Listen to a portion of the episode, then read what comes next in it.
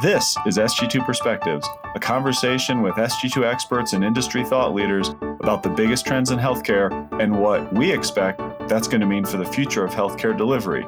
You absolutely need to make this a win win for both the providers as well as the consumers. Reducing administrative complexity is a win for both sides. Really engaging those providers as leaders. They are the most trusted source for the consumers. Look at how many consumers moved to virtual because their provider said, hey, this is the way we're going to be able to access care during COVID. And consumers really followed that lead. Welcome to SG2 Perspectives. I'm your host, Trevor Durin. Members have been telling us and continue to tell us loud and clear that consumerism is an area where strategic planning teams are now just expected to incorporate consumer insights research into traditional growth planning. But at the same time, it's an area where most planning teams still feel like there's a data deficiency and it's hard to connect to some of our traditional growth and volume data. So, here to help us make sense of how we need to bring consumerism into both near and long term growth are Mark Larson and Charlotte Brown Zaleva. Thank you so, so much for joining us. Mark, I'll go to you first. You've led our consumerism research for years. This new briefing is largely based on some consumer research you completed last year. What were some of the key findings, things that really popped, things you've shared with members that have really resonated from that most recent research? Yeah, Trevor. I think the thing that's really interesting about our consumerism survey this year was we asked a lot of diverse questions. We reached out to our clients to identify where their biggest gaps were in consumer information. And one of the interesting things I thought about it was that it was about consumerism, but it was also really connected with significant growth opportunities for our clients. Everything that we saw predominantly was attached to access. And we found that based on what consumers said to us, there was some huge access opportunities. I could boil it down to three main topics. The first one is around brand and loyalty. We asked a couple questions on brand and loyalty, and three quarters of the consumers are loyal to your health systems. I thought that was fantastic news. The downside of that was that if access is constrained, 33% of consumers would move to another health system to identify a provider that they could trust. So they're loyal up into a certain point, but there's really an opportunity there to stitch together services and really create that frictionless journey across the system. The second thing is consumers uh, want to understand that ambulatory shift. We even drilled down a little bit further into things like elective surgery. We said, well, geez, do consumers want to go to a hospital for that? Or do they want to go to an ASC? We thought, boy, they'd love to go to ASC because it's much more convenient. What we found was it was about access. Consumers want to make sure that they can access the surgeon they want or a surgeon that they're comfortable with a linkage to access in that ambulatory setting. The last piece, which was pretty alarming to me, was just the access gaps that are out there. A lot of this is post pandemic. We know that. And this is nothing new, but some of those biggest areas of access problems or challenges, like specialty visits and primary care visits, up to 25% of consumers across the board had trouble accessing specialists. If they're frustrated with access in some of these same areas, SG2 is forecasting 9% growth in specialty visits. This is a real opportunity. So we need to really get at those gaps and hunker down on access. It sounds so operational. We hear this from our clients, but the reality is it's not just operational, it is a strategic growth imperative. And we need to work together with operations, with marketing as strategy leaders in the future. We'll come back to some of those access things, but there's a lot there. Charlotte, I want to hear from you. How are you kind of taking those conclusions and how are we kind of messaging that, discussing it, informing, advising members related to that? Because those are some pretty big conclusions, especially when you connect the dots.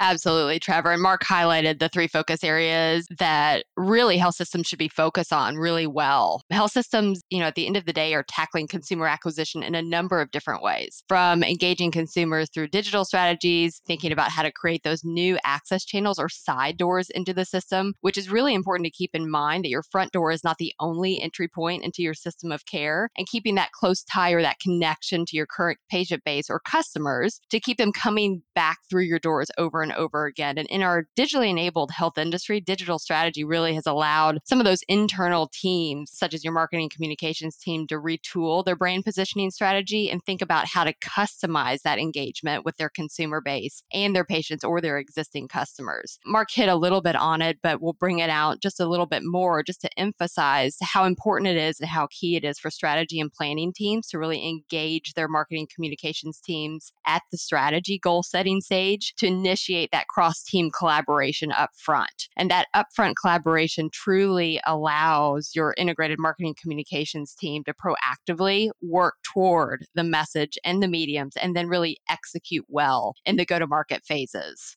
Well said. Thanks for wrapping that. So, Mark, dig deeper into access. How have health systems tried to apply some of these findings and tweak or maybe make even more dramatic changes to how they've been thinking about access? Because right now, if it isn't already, it's going to be soon really a kind of rate limiting step on growth the biggest takeaway is that we can't think the way we have in the past. And we've been saying this in consumerism for a long time. So much of our strategies have been around building brick and mortar facilities. And it's becoming more and more important. And Charlotte brought that out too. Collaborating with marketing. We know that's going to be more important for strategists to do in the future because we have to make sure we're messaging correctly our strategies to the marketplace. And that's going to get much more focused and segmented. We also know that we're going to have to work much more collaboratively with operations because operations and IT, they're going to have the tools to bridge the data and bring that together so that we can create some of these more seamless access points. The other piece, and this probably isn't as new, is just really working together with the physician leaders because without their support, we're going to have a very hard time making some of these operational changes in the clinical spaces. So there's a lot of opportunity there.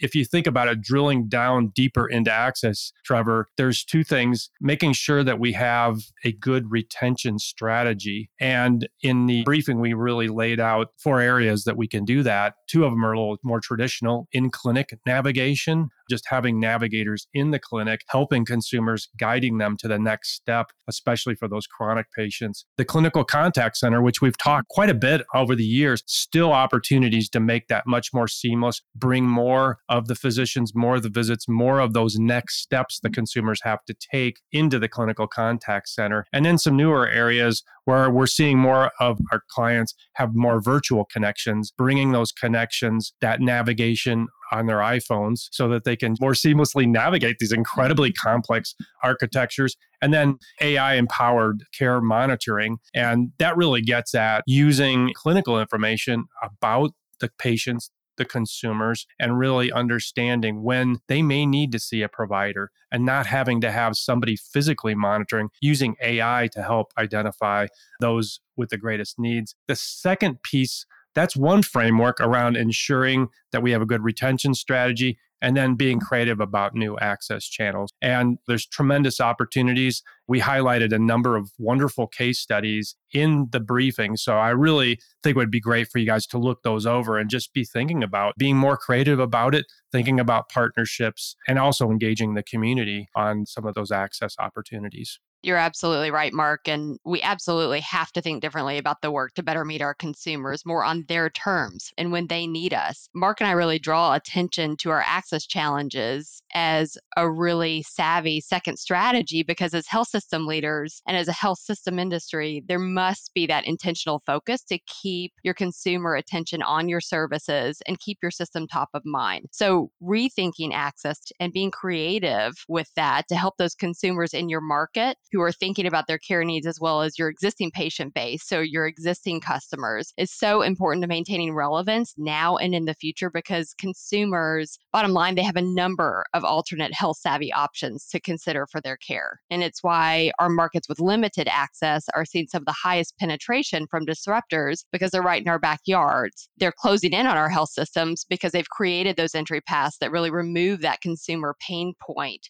what Mark and I really spoke to and brought through in the research and certainly in the briefing is that there are savvy ways to better meet consumers' needs and alleviate those pain points by thinking about those new innovative front or side door offerings and our systems that are progressive and really heading in that direction. They are stepping up and working to solve that access challenge for their consumers in their community.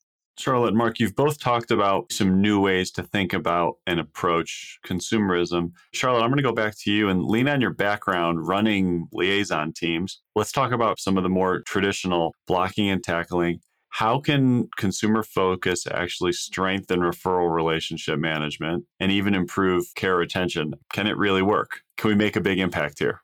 It's a great question, and certainly one that we've started to receive on a number of different occasions. The short answer is yes, it can and it does work. Strengthening primary and specialty care transitions really in order to streamline the navigation for the consumer and our patient base is key. When I was on the system side in a physician relations or a liaison capacity, taking that analysis and really analyzing primary care utilization of key service lines and then prioritizing the service lines with the highest frequency and care utilization paired with good access were definitely places to look for ready growth streams and also an opportunity to really strengthen relationships with primary care clinicians as well as overall connectivity amongst providers connecting those referring primary care clinicians to highly utilized specialists and subspecialists to really unlock avenues to connect the referring provider's patient base and then seal that growth altogether as health system leaders, you should definitely think about looking at that type of analysis in your market and really ask yourself where are you going to strengthen those provider to provider relationships to ultimately streamline that navigation for your consumer base. A couple of key service lines take cancer and cardiovascular, for instance, that have good margin potential. They often generate high utilization, and patients also have multiple recurring services, and access is usually solid. They could be good opportunities for you to consider for your health system system and thinking about strengthening the relationships amongst your clinicians to better meet your consumers' needs. And Charlotte, one thing that we learned, and we had a discussion with Lee Health on this, is you can even use that access challenge as an opportunity. And they were actually using data to identify how long it was taking to get to a specialist for the first visit, a referral from a primary care to a specialist. And they were using that data to say, hey, this is our scorecard. This is going to help us identify which type of physicians do we want to bring into the system. So leveraging that data in a very strategic way to identify what the next step should be is valuable. Yeah, thanks for that insight. Mark, I'm going to come back to you. So, we've continued to have some great findings about digital preferences in this research, and I love sharing it with members. When we start talking about that, we get to the tough reality of how to make some of these insights actionable because what consumers want and what providers want usually doesn't align perfectly. How can systems be both consumer focused on their digital strategy without alienating providers, adding one more thing to an already incredibly stressed workforce? The thing that we've seen be most effective and where leading health systems have typically turned, first of all, is that you absolutely need to make this a win win for both the providers as well as the consumers. Reducing administrative complexity is a win for both sides. Making it easier for referrals benefits the provider practice as well as the consumers. We're going to be getting more and more into leveraging data. We have much more interconnectivity with electronic health records. How do we really do that to ensure that we make it much more seamless? The second thing is just engaging the providers as leaders in the process. I always remember this conversation I had with the physician leaders at Cleveland Clinic, and that was their approach. They really asked the providers, the physicians, to step up and lead these initiatives and find those individuals that were passionate about making better access for consumers, making it much more seamless. So, really engaging those providers as leaders. They are the most trusted source for the consumers. The other thing we learned is consumers will follow them if they are leaders in these process changes. And I think we've seen that with virtual health. Look at how many consumers moved to virtual because their provider said, hey, this is the way we're going to be able to access care during COVID. And consumers really followed that lead. So I think those are the two big opportunities. We're going to have more and more opportunities. Bring the operations team into this. You're going to have to as strategic leaders because without them, it is going to be very difficult to move this. Physicians, marketing, and operations. You make a great team, and we've seen this work. I remember having a discussion with Virtua in New Jersey, and that was their group, and that's how they made their contact center much more seamless for consumers. So, a couple thoughts for folks to take away there. What Mark highlights really, really well is that truly involved team, your clinical physician leadership, operations, and then strategy and marketing that really should be collaborating as a closely connected team in order to really execute very well, prioritizing strategies and really focusing for your footprint. You can't do it all or adopt every digital tool. And so it's important to identify the most effective digital strategies and channels for your systems health customers and really ensuring that they're easy to access and understand. They're easy to use and certainly easy to navigate across population segments. That's a terrific note to end on. Charlotte and Mark, thanks so much for sharing this new research, what you're hearing from members, and your insights about bolstering consumer influence. And thanks so much for our listeners for joining us for another great episode of SG2 Perspectives. Charlotte and Mark, look forward to having you on again soon. Thanks so much for listening to SG2 Perspectives. As always, I really value your feedback, input, comments, or ideas for episodes, and you can reach us at sg2perspectives at sg2.com. Additionally, I recommend that you check out some of the other Vizient podcasts, which cover a range of clinical and operational areas. Those can all be found at vizientinc.com backslash podcasts.